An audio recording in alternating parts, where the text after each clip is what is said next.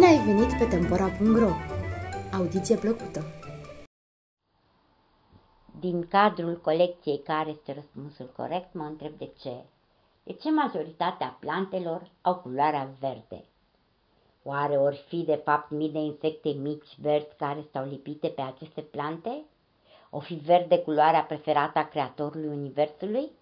Să fi pictat un pictor toate plantele în nuanțe de verde?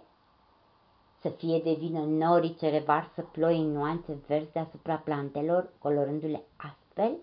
Sau poate pentru că straturile mai adânci de pământ în care sunt înfipte rădăcinile plantelor sunt de culoare verde, astfel că își vor trage culoarea de aici. Plantele sunt de culoare verde datorită conținutului ridicat al unui pigment numit clorofilă.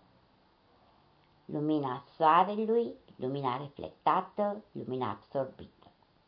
Această substanță este necesară în procesul numit fotosinteză, prin care plantele absorb energia solară, preiau apa din sol și dioxidul de carbon din aer, transformându-le în glucoză și oxigen, atât de necesar vieții.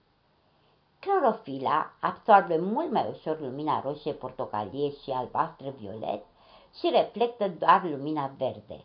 De aceea noi vedem plantele de culoare verde.